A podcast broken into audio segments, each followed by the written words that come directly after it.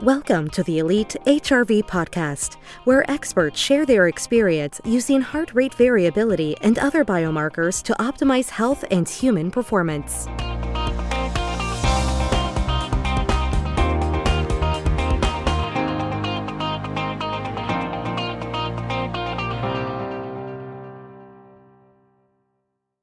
Hey folks, Jason Moore here. This episode is brought to you by CorSense. CorSense is the new heart rate variability sensor that we at Elite H R V have designed specifically to capture accurate H R V from the fingertip. So whether it's the two-minute morning baseline readings or the five-minute biofeedback breathing session at the office or at home, anywhere, the five hundred hertz multi-wavelength sensor array that's in CorSense brings unparalleled accuracy and convenience literally to your fingertip. It's brand new and it's only available at elite h r v dot com slash CorSense. That's C O R S E N S E. Now onto the show. Welcome back to the Elite H R V podcast. This is your normal host, Jason Moore. And today we have joining us Doctor Richard Hart. Richard, welcome. Thanks, Jason. It's a pleasure to be back. Yeah, definitely. And uh, as you've just mentioned, uh, you've been on our show before and um, shared some really incredible information with us about the brain, about how the mind works, and about things that we can do to self-regulate. And uh, a lot has changed in the world since the last time we talked. And this is um, a really interesting time that we're living through. And I'm incredibly glad that we that you reached out to me uh, to share with me that you have uh, some experience dealing with situations like we're seeing in the world today, which we'll kind of dig into a little bit. But um it's something that I kind of want to preface this conversation with is that we have done two podcast episodes around coronavirus related subjects so far. Um, and in one of them, A Perfect Storm, we talked about, me and the guests talked about uh, chronic health conditions and kind of how those relate to this acute pandemic situation. And Uh, a listener kind of emailed and said that it sounded like we were downplaying the severity of the pandemic in favor of focusing on the chronic health condition situation. And, you know, that's something that, you know, when you get that type of feedback, you you really have to think critically about it. And uh, that's definitely not what I was intending to do in that episode. Um, I'm just very passionate about chronic health conditions. But the reason why I'm bringing that up now is because that feedback uh, was very powerful to me, and it corroborated uh, some of the experiences I've been seeing in the world and some of the people who are dealing with lots of things like losing their jobs or dealing with uh, health situations that are uh, press much more severe than they anticipated. And then you reached out, Richard, and shared with me an incredibly powerful story about uh, some of your dealing with not only this type of pandemic situation like SARS, which we can talk about later, but also as a healthcare professional, how you dealt with stress and overload and uh, trying to accomplish uh, uh, and serve people in many different ways. And so that's kind of where I want to start the story. And before I dive in, if people can bear to listen to me just for another few seconds, I'll just introduce Richard again in case you haven't heard the first episode that he uh, came on the show with us. I highly recommend it. It's called Mastering Self-Regulation for Optimal Decision-Making. And a quick background on Doctor Hart is that he is a high performer by definition. Um, he's been a high-performing athlete and a high-performing surgeon, and is uh, recognized internationally in oncology specifically. And, um, has created, uh, he's awarded the Center of Excellence by the Cancer Care Ontario organization, and uh, has operated one of the busiest pr- uh, programs in the nation there. And um, you know, it's just the reason why I kind of want to highlight all of that is because today, Doctor Richard has been very kind to share with us a little bit more about the other side, the kind of the behind the scenes of what it's like being a high performer and still being human. And it almost makes me kind of emotional even just to say the introduction like this, because this is a very uh, big moment of vulnerability that I wanted to just ex- uh, express deep appreciation for, Richard. So thank you so much for being here. And um, yeah, welcome back. Wow. Thank you, Jason. I mean, that's incredibly generous and kind. And, you know, I've always believed that other people tell you you're good, that you don't tell people you're good. Um, so that was really uh, special to hear. Um, you know, some of the things I'm going to talk about today, I'm not working in the front lines right now because of an issue I had. Um, dealing with, you know, performance and burnout.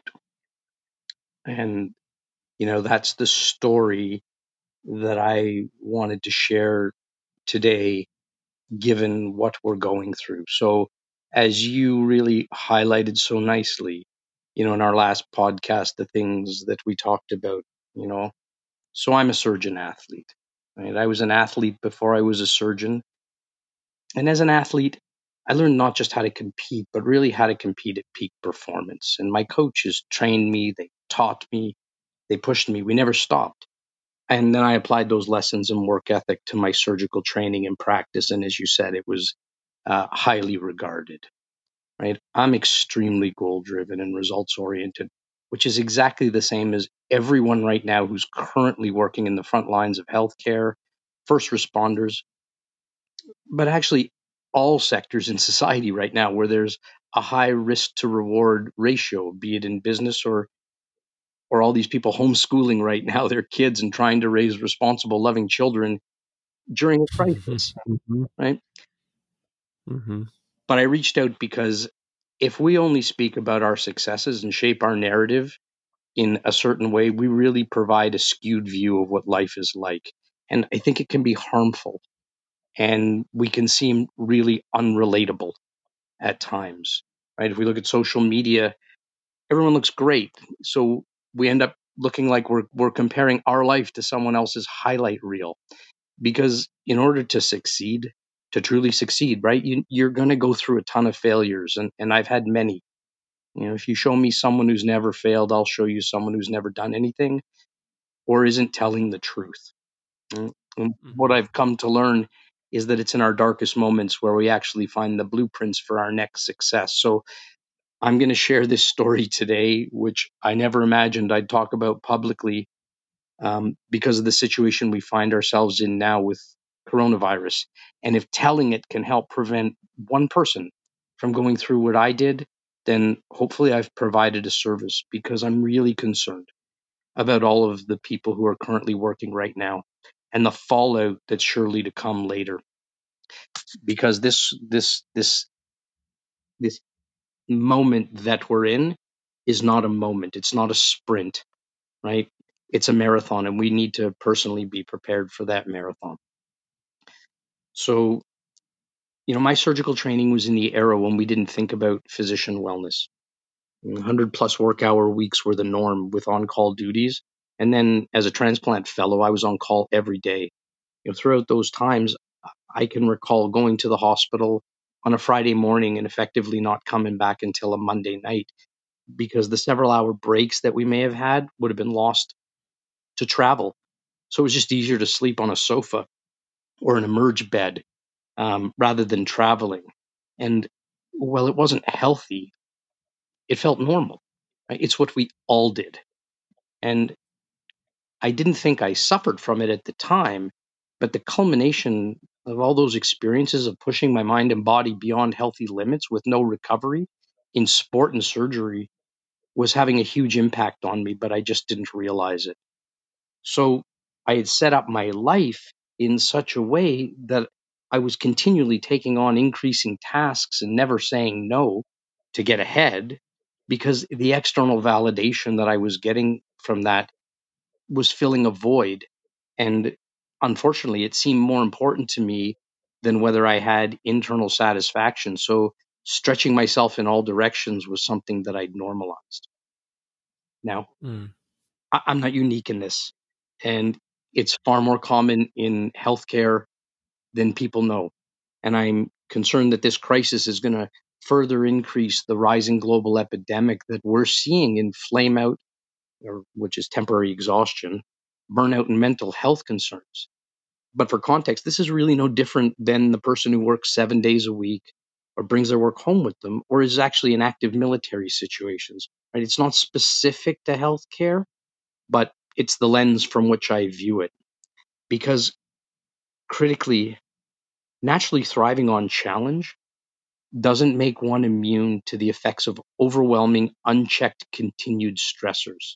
Right? I always say there's no stress in any situation, but only how you perceive that situation. And while I still believe that that's im- critical and important in a moment, right? You need that to perform optimum. But if that is repeated over long periods of time, it can become detrimental and actually maladaptive. And for me, it, I, it caused me to lose the awareness of what my body was telling me. Right? We're dealing with life and death situations daily and taking care of critically ill patients. And we have tools and skills to change lives. It's what we're trained to do. But unfortunately, in oncologic surgery or net, what we're seeing now with COVID, there's the added stress of oftentimes not having anything we can offer people. This takes an emotional toll across time. So, well, some people look at it and say, we save lives. I'm going to tell you that I never imagined that I'd ever have needed to get on a plane to go somewhere to save my own. You know, I've always demanded an exceptionally high bar of my own performance and strive for perfection. But perfection's elusive, and it can create a mental state or a perception that no matter how well you've done or how great a case goes, you just don't seem to be satisfied. You can find fault in your performance. That void continues to be empty. And then when you couple that with a competitive nature, if someone said something couldn't be done, I would work twice as hard to prove them wrong. So I felt like I was always in a competition to be perfect or to be the best. And that competition wasn't with other people, it was with myself. You know, so while I had a passion for complex surgical surgery and critically passing that knowledge on and teaching residents so they could be the best uh, that uh, that they could be in any given moment, when I look back on things now, I see I didn't always get those personal interactions right, because while having high expectations is appropriate, I don't think I was able to convey my desire for excellence in constructive ways. And I see, you know, it was a function of how I was feeling at times. It was wrong because I maintained an aura of invincibility, even when I was struggling. Right? The culture is not about showing vulnerability. Uh, that you pointed out in the beginning that this was about vulnerability, and uh, you're right. You know, I wrongfully felt that it was a display of weakness instead of it being a display of courage and compassion. You know, I remember early in my surgical practice, Um, a gastroenterologist who was at the end of his career, he told me, Rich, you need to work at a pace you can sustain for forty years. And that concept was foreign to me. I had one pace, relentless pursuit, regardless of what I did, right? I didn't understand the role of pacing myself or work-life balance. You know, so from the outside, it looked like I had it all, right? I had a busy surgical practice, social interactions, finances, great bond with my children. You know, I put everything, all my efforts into everyone. But ultimately, that came at the expense of my own self-preservation, physically and mentally, you know. But I couldn't see it. And I was too into it. I was right in the moment. I didn't want to hear it. I didn't listen to anyone because I didn't perceive their concern as an effort for help, right? Burnout was something that was never going to happen to me, I thought. But I couldn't have been more wrong, right? I saw asking for help, though, as potentially career-ending, so I kept quiet. And, you know, in our first episode, we talked about coping mechanisms and strategies for optimal performance. And I certainly had all those from sport that I transferred to surgery. And they enabled me to continue to perform at a high level. But ultimately, I exhausted those skills. And then I eventually abandoned them, right? Two critical mistakes. My situation overran my capabilities to self-regulate. So the only place I felt good was in the operating room, where I could hyper-focus, compartmentalize, and perform. Right? But operating was only thirty to forty percent of what I did. And then once outside of that environment, I felt as if I'd lost control. Right? Everything else began to feel like a chore or mundane and irrelevant. And I started to resent some of the work I had to do. And I was emotionally exhausted. And it got to a point that I couldn't see any of my personal achievements as even being relevant or worthwhile. And this was then even more pronounced in my personal life, because I then focused more and more of my attention on the only area I felt positive in, the operating room, right? But to the detriment of everything else. And ultimately, everything I knew and thought was my ideal life had fallen apart. Right? Uh, I was burnt out. I was overwhelmed. And while there may have been many circumstances in life that led to that, ultimately, it was me and me alone who made some poor choices. And as a result, I developed an addiction that for a short period of time consumed me, right? I thought it was filling a void. But what it really did is nearly take my life from me. You know, I lost virtually everything that mattered to me. My surgical career was put on hold because I took a medical leave. Finances, friends, family, you know, kind of gone. But critically, um, my own self-respect and my self-worth evaporated. You know, I'd lost my compass, and yet I was trying to deny this health crisis I was in. Thankfully, now I'm well on the other side of this and going back to surgery.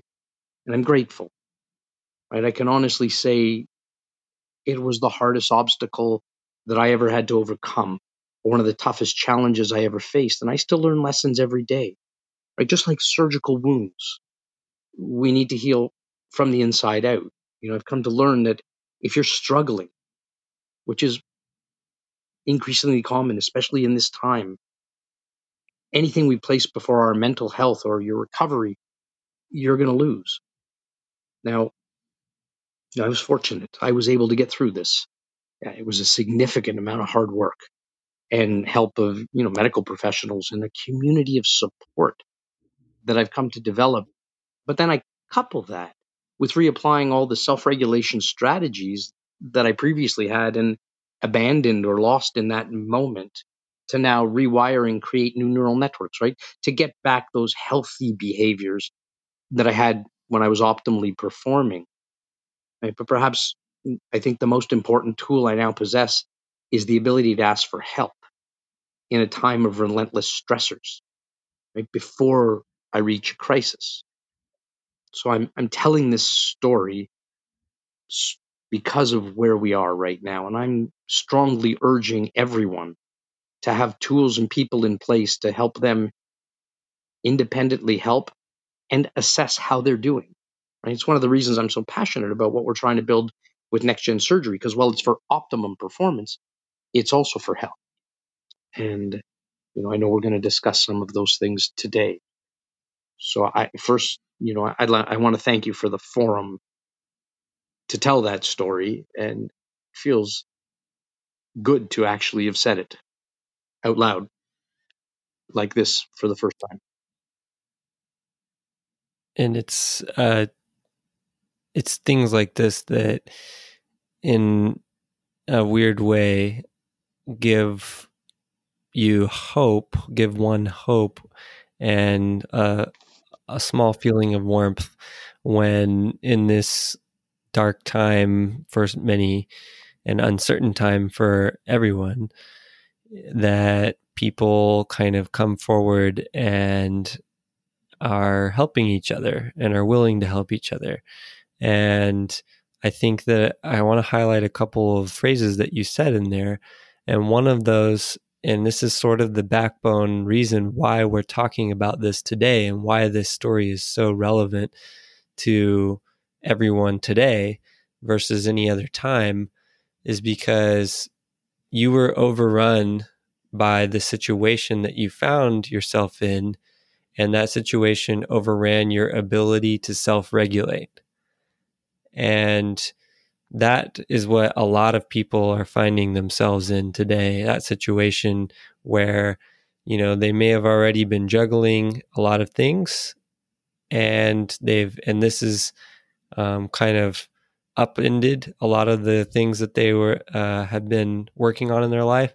Or even more specifically, um, somebody may be listening to this or may have a loved one or a friend or a family member who is a healthcare professional and is either already overrun by this situation or is about to be overrun by this situation and is going to have to make some really tough decisions about how to cope with that, get through it, and not cause a lot of long-term damage to themselves or even short-term damage, because overrun like this, depending on where you're at and what you're facing, can happen very quickly.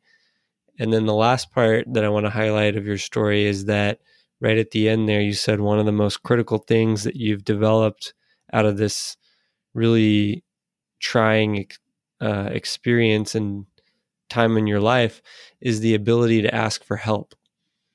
And I think that kind of comes back to what I'm saying is sort of heartwarming, is that right now, I think the world realizes in general how much hardship a lot of people are in, either economically or just through general stress or dealing with really, uh, you know, acute and severe health situations, either as a practitioner or even being unwell yourself. Um, but the ability to ask for help and those willing to give it is important, as important now as any other time. And, you know, again, I highlighted at the beginning of this conversation that this situation is very severe.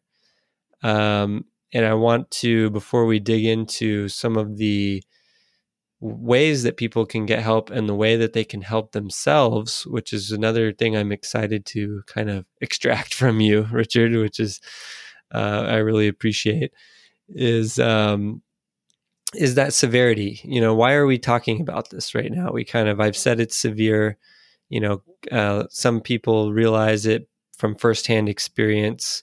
Others see the news and they see what people are talking about, but maybe don't quite understand why it's such a severe situation. Maybe you could give us a, a couple of sentence overview of why the situation is so severe before we dig in. Uh, certainly. Um, you know, first I, I should say, I mean, I'm I'm not a public public health expert. And I'm not an immunologist or virologist, right? I'm a surgeon. So, I mean, critically, if people have questions, I think the most important thing to do is go to reputable websites to get their answers, right? These are, this is a unique and unprecedented time that we're in, right? And, you know, it's a scenario for many people, be them working or not, that is going to create an awful lot of stressors um, if they've never been involved in, in a similar response. You know, I worked through SARS.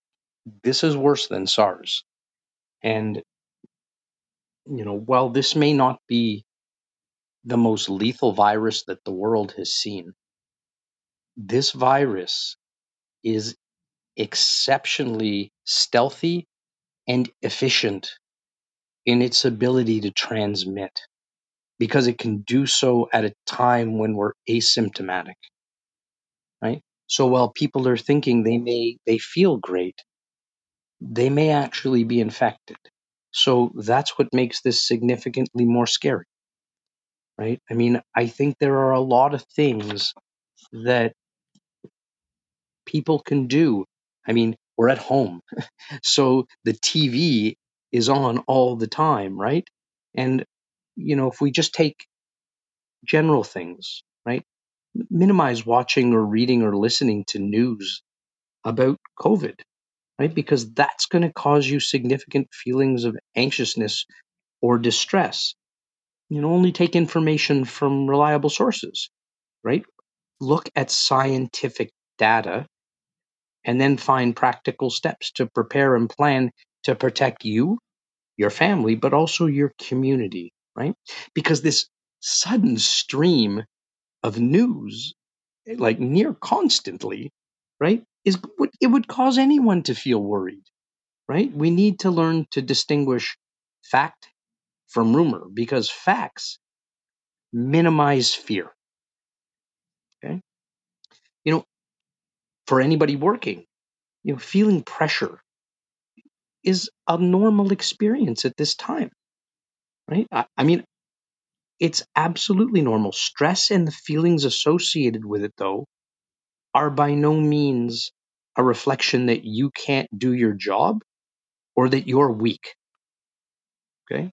And I think that it's important to remember that our mental and psychosocial well-being during this time is as important as managing your physical health. Right? Because your physical health is, has a direct impact on your mental and psychosocial health. But the other is also true, right? In the first podcast, we talked about training the body to respond to the mind and the mind to respond to the body, right? So, you know, these may sound like motherhood statements, but it's critical to take care of yourself, to rest, recover, sleep, eat healthy, engage in physical activity and be in contact with people. I think, I think the biggest hardship that people are facing during this time is is they feel socially isolated. But, you know, physical distancing and sheltering in place isn't the same as social social isolation. And, you know, my concern is that people will adopt or engage in unhelpful strategies to help them get through this, like alcohol, tobacco, other drugs, right? But in the long run, that's going to worsen your psychological and physical well-being. That's why I told the story that I did, because it's it's a situation like this that can easily overrun us. And, you know, Richard, I want to highlight there real quick is that, you know, if, as I think about this, I realize we've talked about the the coronavirus briefly, and, you know, COVID nineteen, and uh, we've talked about healthcare professionals a little bit. And, you know, if I'm if I'm not a healthcare professional and I haven't had COVID, then I'm thinking, okay, like, you know, what can I do to uh, help with this? And one of the things that I kind of want to highlight here as we get into this is that um, we at Elite H R V kind of started, when we started to see this whole situation unfold, like many companies, especially companies that are in, uh, trying to help people be healthier and more well and more fit and achieve higher performance and stuff, think, how can we help with the situation, right? And um, so we put out a little survey to our users to see what was on the mind of our users with regards to this situation. And, uh, you know, it was uh, about a month ago or so that we did that. And certain situ- certain areas of the world were already being directly impacted by the virus. Other areas had not really seen much action yet. And um, we got about two thousand responses to the survey at that time. And, um, only a very small percentage of those people thought that they had been potentially exposed to the virus directly and by uh, any means, but about eighty-five percent or more, I have to look at the exact numbers, but uh, the vast majority of the responses to the survey said that they were stressed about the situation. And about ninety to ninety-five percent of those people said that the stress was directly related to coronavirus. And so even people who had not been directly exposed to it and maybe didn't even weren't even sure if they would ever get exposed to it directly were stressed about the situation. And, you know, I want to say too, obviously there's biases on who responds to surveys and all of that type of stuff. But I think one of the things that was kind of clear from that survey, and then also from my interactions with people all over the globe, because we have a global network at Elite H R V, is that there's an underlying theme of stress where everybody is feeling it. And the people, but everybody kind of wants to do something to help with the situation, right? Well, one thing is obviously, you know, I won't go too deep into this, but, you know, don't, you know, do, do your physical distancing, you know, don't get near other people unnecessarily. Um, you know, wear your masks, wear your gloves, wash your hands, do all of the basic recommendations. These are easy things to do that have very low downside to do and can help tremendously with the spread that Richard was just telling us about, how efficient uh, COVID nineteen is at spreading. And then the other thing you can do is be there emotionally and Uh, socially, virtually for your friends and family and loved ones and, and the medical professionals and healthcare professionals in your area, anything that you can do to help those people, um, that is where you can really help.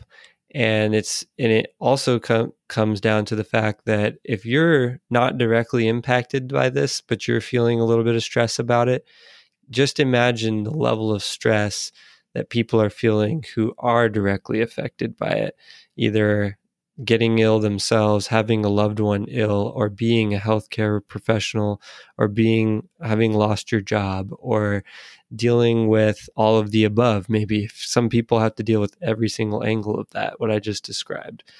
And that's where, you know, on the one hand, we really felt that we could make a difference. So we actually just published a free uh, course, free to those in need, um, about d- how to manage stress in uncertain times. But I'm going to digress from that because I just wanted to kind of tie a bow around uh, what it is that we're talking about as something that everyone can really experience and also contribute to helping with. And you've seen in already, uh, to corroborate this, a change in prescription drug behavior. And I think you shared a fact with me yesterday. You, I'd be happy to hear that again. You can share it with the group. Yeah, I mean, I, you know, I'm, I'm, I'm not on the front line right now. I've been, as you know, trying to build a venture, but you know, I am going to go back to surgery in this time. Um, because I took an oath and I think it's my duty to serve, and it would be potentially, you know, irresponsible not to, uh, given what we're going through. But, you know, we've said, yeah, everyone's feeling it. You, you, that survey that you talked about, you know, sure, surveys are biased, but I think that, you know, I, I found data, you know, that shows in the United States, an increase in use of prescription drugs from, uh, and I from from February sixteenth to March fifteenth, and I'm talking about anxiolytics or anti-anxiety medications, antidepressants, and medications for insomnia. Right, it, it increased twenty-one percent for prescriptions filled, peaking the week ending in March fifteenth, which was when COVID was declared a pandemic. And the greatest increase was seen in anxiolytic medications at thirty-four point one percent, right, for prescriptions filled. So that really corroborates sort of what you were seeing in your non-randomized, you know, collection of, of, of responses. Um, it's not surprising. And, you know, first of all, I want to congratulate and all of the primary healthcare physicians who have had, and and specialists across the board who've had to change the way they work and transform everything over to virtual care to still be able to take care of their patients. And while not being able to interact uh, face-to-face, you know, they're doing it through uh, video conferencing or on the telephone, and they're all trying to help. So, you know, when someone calls you and is distressed, you know, you're going to try and give them something to help that. We, you know, they're, they're getting so many calls that I, I don't know that they have time to go into, you know, psychotherapy in depth. And so we're finding an uptick uh, in short-term uh, treatments to help manage and mitigate the stress. And, you know, the the problem in the end with that, and this is not appropriating blame anywhere, is that, you know, one, most people don't know how to actually quiet their mind and or to self-regulate. So, you know, maybe we can look at this as an opportunity to change behavior, right? And and while medication is certainly necessary for a lot of people in in the short term, you know, in the long term, it, it, it can potentially create create problems uh, for us, right? That's sort of one of the reasons that I shared the story. Um, so I think that maybe this is a time where we can look for ways to focus on large, longer-term functional capacity rather than short-term crisis interventions to help us build resiliency. Right? And I think that to your point, well, I want to actually add to the point, I guess, is that coping with stress is not only about the long term. And I think you've kind of said this already before, and I just kind of want to package it with this part of the message is that the people turn to, you know, I, I think we've seen actually even in the in the previous episode that I talked about this with Paul and Phil was that alcohol sales have had seen a significant uptick, junk food sales have seen a significant uptick, um, and you then added to that message that prescription medications for anxiety and antidepressants and things like that have seen a, a dramatic uptick. So people are, are coping or preparing to cope with a lot right now. And specifically, there are things that you can do to help cope and to better self-regulate today that don't have so many potential negative side effects and Uh, health compromising side effects, because I think that's actually one of the things that sort of maybe didn't come out in my message uh, in the previous episode, or it hasn't come out in a lot of messages, is that when you take these sort of uh, unnatural approaches, if you will, to uh, dealing with s- stressful situations, you actually compromise your immune system more. And um, actually, I believe um, my colleague Vivek and Doctor Patrick Hanaway talked about this on two episodes ago uh, about sort of the immunology side of the equation. But um, there is an immediate actual downside to coping with stress with those situations. And what we want to uh, cover in the last, you know, section of this episode is what are some of the self-regulation techniques that we can use that aren't, that don't come with so many downsides and create both a short-term benefit and a long-term benefit, right? Yeah. I mean, that's great. I mean, the way, the way I look at it is, you know, we need to find skills. And first of all, if people need medication, they need medication, full stop. And there's nothing wrong with that. But we need to Definitely. find skills, right, that are helpful, that can immediately lessen the effect of stress, you know, while one is currently in a stressful situation, or brief self-regulation strategies, but also take the opportunity to then do some skill learning, right, or deep self-regulation skills to enhance your ability to stay mentally and uh, physically healthier. So, you know, for us, we look at it as, you know, de-risking um, decisions, right? We do psychophysiologic profiles, right? That ties the central nervous system and autonomic nervous system uh, together, right? To try and, in this time, find a map, right, to de-risk decision-making and provide tools, you know, to help people de-risk in the moment to perform the best when they need it most, right? Because performance is tied to error and risk. So we're looking at improving effectiveness and efficiency, right? Because stress affects both your technical and non-technical skills in whatever you're doing, right? The non-technical skills meaning, you know, leadership, communication, teamwork, or situational awareness. So, you know, I think there's three things that should be looked at. One is personal awareness.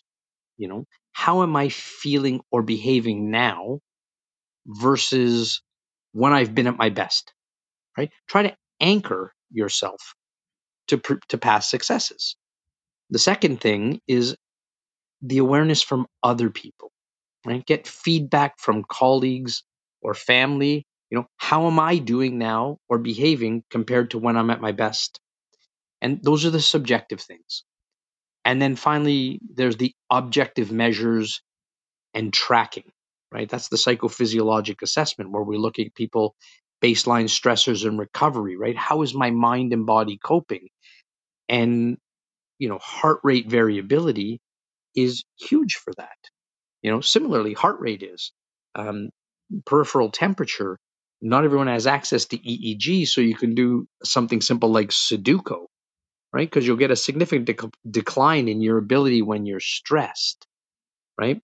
And it's important to have these objective metrics and objective data, because those other two subjective metrics can be quite discordant to what we see in the data, because it's based on self-perception and self-reporting. So, you know, E E G is is a way of looking at the brain directly. Let's not worry about that in this time.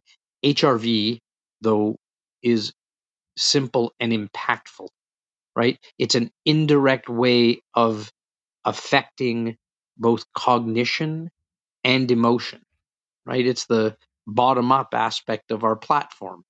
Right? Remember, we said last time you need to train the body to respond to the mind and the mind to the body, and integrate the C N S and autonomic or central nervous and autonomic nervous system in the service of self-regulation and adaptability, right? Developing neural efficiency and resilience. So, you know, that's those are the sort of the three ways that I uh, approach it, and then there are different strategies that we can use in those situations. You know, training, when we're talking about it, you want to take people from controlled to uncontrolled situations and provide uh, transfer skills. So do you want me to get into that stuff now?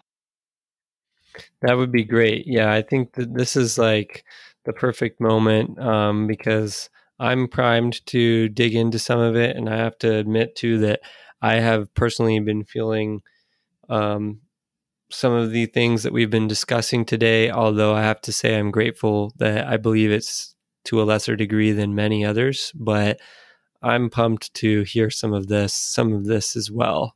Um, so yeah, let's dig in. Okay. So great. I mean, so if we look at sort of on the job or brief self-regulation strategies for success, right? This is the sort of in the moment of performance, right? It's the uncontrolled environment. And probably the two most impactful things there are, are your breathing technique and self-talk. Okay. So I know we talk about breathing all the time on the podcast. You guys talk about breathing all the time. And I think, you know, it's important to highlight the critical aspect of breathing to enhance parasympathetic activity or tone. And it's really all about the exhale, right? Um, mm-hmm. So the technique that we like the most, or I mean, and there's tons of techniques. Let's let's. There's no not no one thing is right, right? It's what works for you. But to slow down, you know, we we implement a technique of of your exhale being twice as long as your inhale, right? So if we think about it, we go in, two, three, four, pause at the top. We don't do a breath hold. You know, breath hold's great. It'll increase your H R V. But if you're just starting out with this, you don't want to do that because it'll tighten up everything else and you won't get the benefits that it derives, right? And then so you just pause at the top and then double your count out, two, three, four, five, six, to let go. And, you know, how long does that take? That's fifteen seconds. You do that a couple of times in the moment and you will start to relax. What we have is a, another thing we, we call awesome. It's a technique to add into that breathing pattern. And so at the top, at that pause, what you want to do is is think about release the tension in your face and shoulders. So soften your forehead, slacken your jaw, drop your shoulders, and think about soft, warm hands as you're breathing out. Okay? All those things go back to your brain and say, I'm relaxed. And that takes, you know, you do that twice, that takes twenty seconds, right? And you can do that while you're working. Nobody would know you're doing that, right? To do some other things, you know, you can't sit down and meditate in the middle of a of a, of a code or when someone's crashing. But this you can mm-hmm. do, right? I mean, I like to say, yeah, I'll use surgery, but you can put any word in there. Surgery is a series of small steps done technically perfect, and each has its own beginning and its own end, right? Its own focus. You can do that for anything. And put that in there and use a short technique like that. Self-talk is hugely important, right? If you're feeling negative, you know, psychological studies show, see a stop sign and know that, or or pick a key action word that works for you, right? That's the whole notion of slowing down to speed up, right? To refocus on what you're supposed to be doing.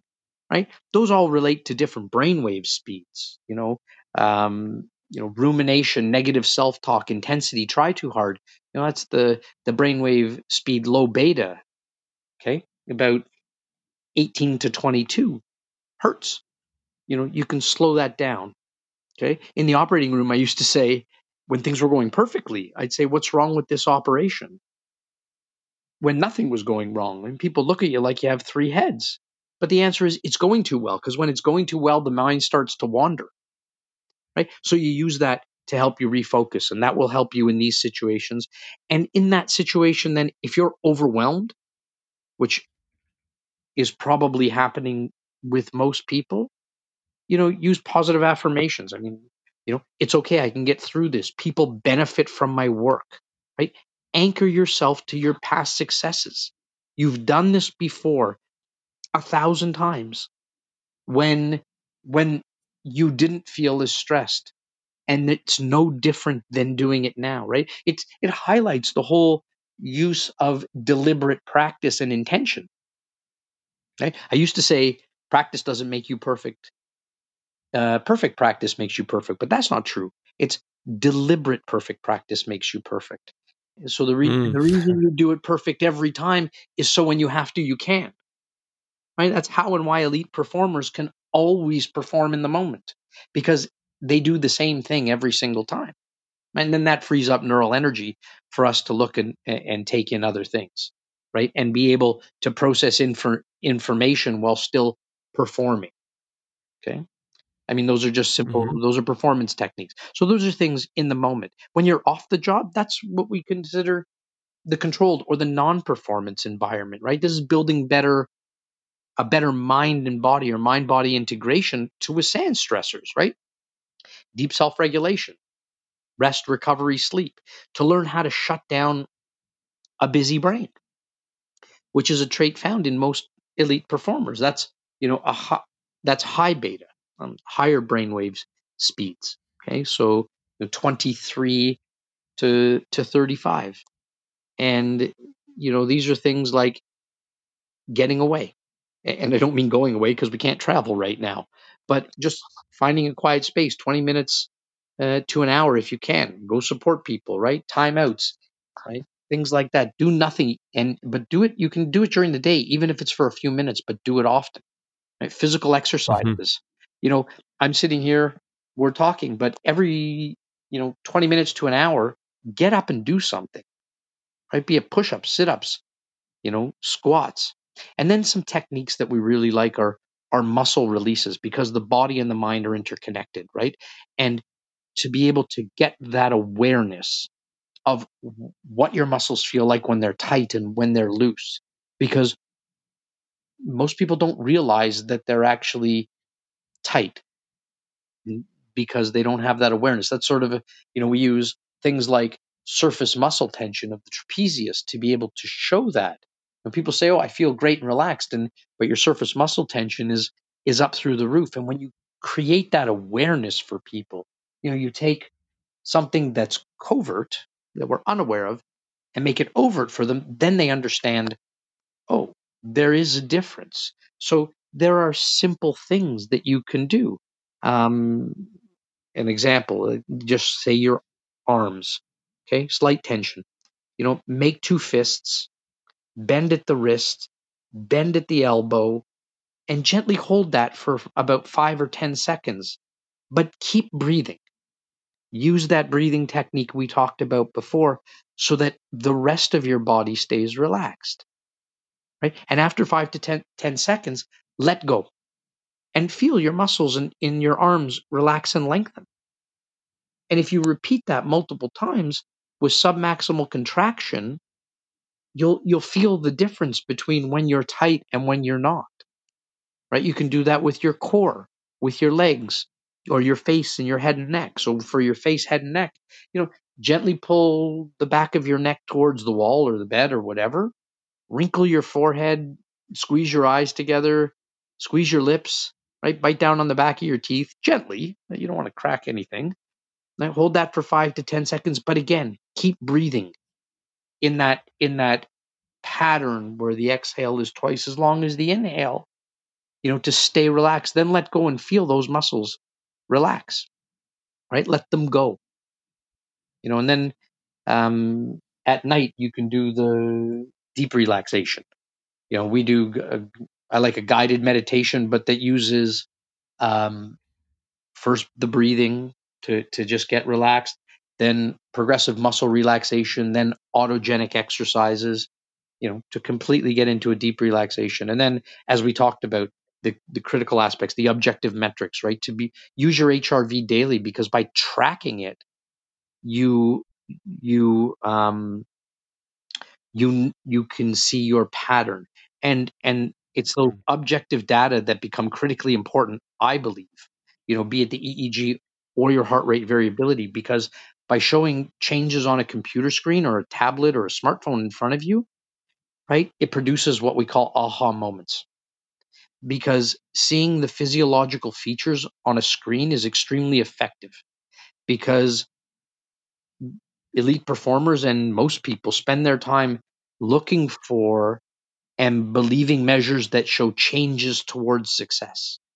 And the ability to control those biofeedback measures like your H R V reinforces a sense of personal control, which is very powerful. Because we all have a history of outcome experience, right? We have a history of knowing what happens when we properly control our thoughts, emotions, and behavioral pattern, right? That's what I was saying before about anchoring your attention to the past. Remember what that looked like, felt like in, in a time of, of high performance, right? And by doing these mm-hmm. types of things, we're really creating and developing behavioral stillness, you know? Which is similar to mindfulness, flow, quiet mind, or what we call an ideal performance zone. Mm, I like that too, is that the kind of almost relates back to what you might hear from some Eastern kind of philosophy, which is either uh, still mind and moving body, or a cool head and warm body, those Precisely. Types of things, rather than being a hot head uh, with a cool body, or, uh, you know, a racing mind with a still body. And, uh, And so in a sense too, like I think one of the underlying themes that you're getting at here, and you've even said, is especially during times of elevated stress and overwhelm, it's really difficult to just analyze yourself um, objectively, and to, to introspect is a challenge anytime, but especially during stressful times. And I, I, have firsthand experience of this. Um, the past year plus has been some of the most stressful times of my life, um, for many good reasons, um, like having a baby and a thriving business, but um, but also just, you know, uh, trying to deal with a lot of different things, trying to kind of uh, feel a little bit of um, empathy in your in the story you shared at the beginning about trying to be a high performer in so many ways. And, but what I kind of am getting at here is that I have also felt like my ability to kind of look inward and say, this is the state that I'm in. This is exactly what I need. And I'm just going to do it. That life would be so much easier if we could all just do that objectively and accurately.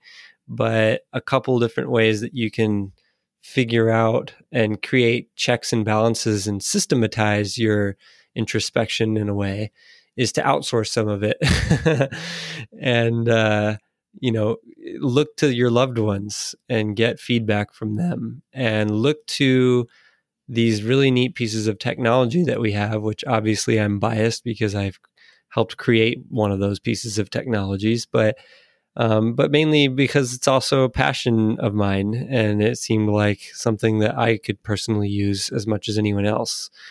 And measuring H R V, or measuring other markers if you have, or even just kind of, um, like you said, doing a Sudoku puzzle and seeing how your brain's performing as a baseline. Uh, but all of these things give you deeper insight and more accurate insight into what's going on on the inside. Um, and you don't have to take on the mental burden of trying to figure it out all by yourself as well. Uh, and then that immediate feedback loop, uh, you, you mentioned biofeedback being a really powerful tool. Obviously, too, I'm a big believer of that. That's why we've built uh, a bunch of new features around that in our app too. But it's it's uh, it's such a tool that kind of can like help you remove yourself from the situation, focus you in Uh, on what you can control in that moment, and create that ripple effect to the rest of your life. You know, create a routine around it. I agree. I mean, it, it, I don't think that people realize how much personal control they have over their situation, right? I mean, yes, you can't control what's going on around you um, with others. You can't control what's coming at you. But we have the ultimate control of how we react or respond to any given moment. And if we take the time, and it takes time, I mean, this doesn't happen overnight, but if we take the time to engage in these practices, then we will ultimately be able to serve ourselves and, more importantly, others in times of crisis and stress. And the objective metrics are critical because they're they're the true measures of how we're doing, right? We we can fool ourselves into believing anything, um, but the data doesn't lie, right? I mean, I find it funny. You see people on T V talking about anecdote, but the plural of anecdotes, not data. So the data is important. that's, that, that's true. That's a good one. You have to put some lighthearted things in there. Yeah, it is. And it's, um, it's, you know, I think that's one of the things too, though, is like, um, not to take things overly serious. Obviously, there's a lot of serious stuff we just talked about over the past hour, but the nice thing about some of these techniques, and I just want to kind of reiterate them at a high level, is that, um, you know, you talked about uh, gaining self-awareness and gaining it through introspection, also from feedback from your loved ones and objective markers like H R V. And then you talked about, you know, different techniques like breathing techniques and self-talk and muscle releases and things like that. And the neat thing, though, is that during all these serious situations, you don't have to take the process, you don't have to treat the process as some type of stressful process, right? When we're looking at breathing and self-talk and muscle relaxation, there's there can be even a sense of worry of whether or not you're doing it right or whether or not it's actually working for you. And I think the message that you kind of helped uh, depict, and um, you know, we can reiterate here is, do what works for you, right? And find things that work for you. Like you said, if you need a moment to just relax and decompress, obviously you can't maybe go fly to an island right now or something like that. Well, I don't know if I, I can't usually do that anyways, but um, the uh, you can go to another room. You can just get a moment to decompress. And um, and you know, the self-talk thing is, find the message that works for you. It could be, some people like to self-talk in a very kind of almost aggressively motivating way. Um, and other people prefer to to say, you know what, it's not even self-talk. It's just me reassuring myself that everything's going to be okay, right? It's not like telling yourself what to do. It's more of just saying, eh, you know, that thing doesn't have to affect me so much, or it doesn't have to be so important as I'm treating it, um, and all and all things like that. So I just kind of want to iterate that the process of focusing on breathing and self-talk and muscle relaxation and getting away, these are all about you. So make them the way that they work for you, right? Exactly. I mean, I I I, I couldn't agree more. I mean, that's sometimes the problem when people talk about only one technique, or, you know, it may not work. That technique may not work for you. So by providing people with a, a series of different things, they'll be able to find what works for them, because what works for me may not work for them. You'll note when I talked about, you know, I do a deep relaxation at night, I do a guided relaxation, and I use progressive muscle relaxation and autogenics. Well, that may not work for you, but that doesn't matter, because ultimately, we're going to the same state, right? The state of mindfulness and being present and able to perform. But how we get there is going to be different for everybody.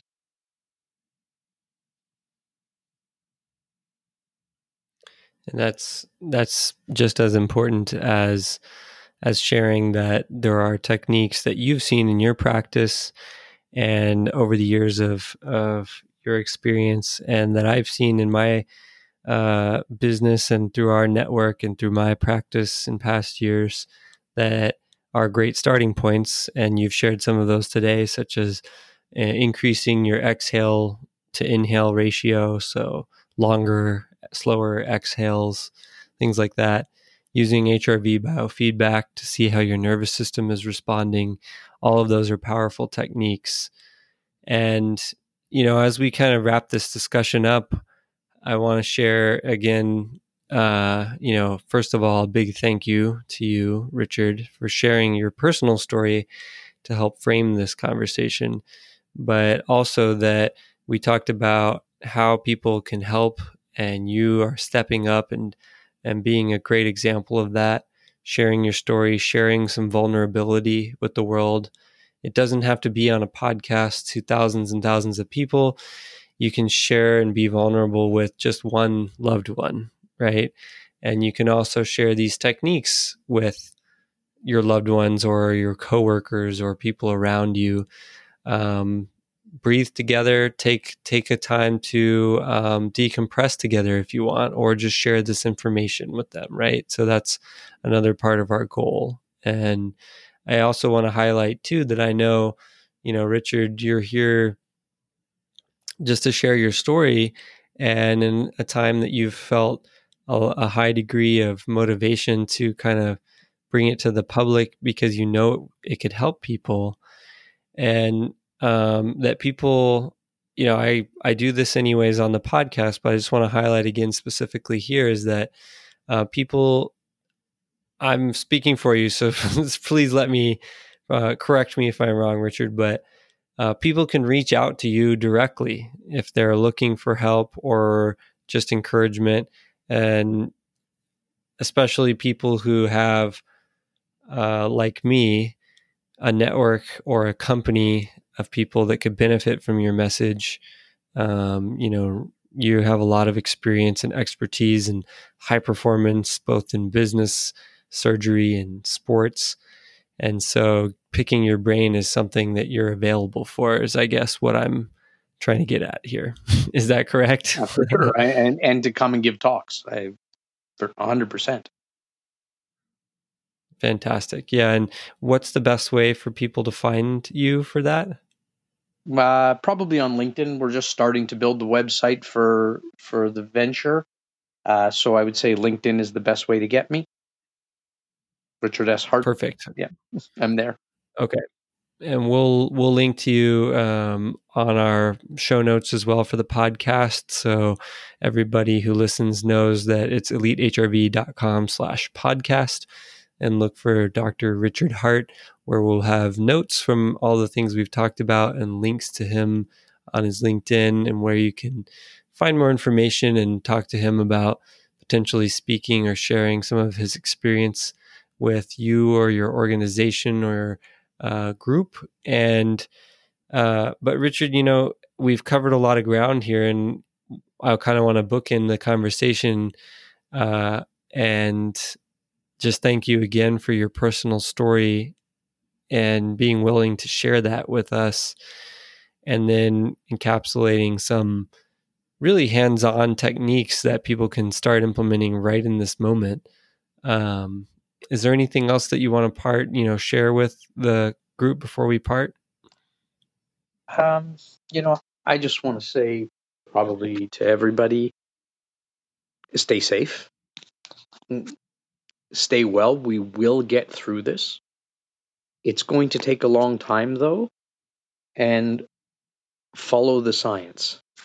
And as Jason said, there's do the simple things. Wash your hands, you know, practice uh, distancing, sheltering in place. I mean, it, it's easy to get worried. I mean, but we have a health crisis. We have a humanitarian crisis. We have an economic crisis. But it will get better, and trust in that. And I would like to, you know, say to all the people who are working on the front lines in any industry right now, how valued you are, how critical you are, and how much respect I have for you all.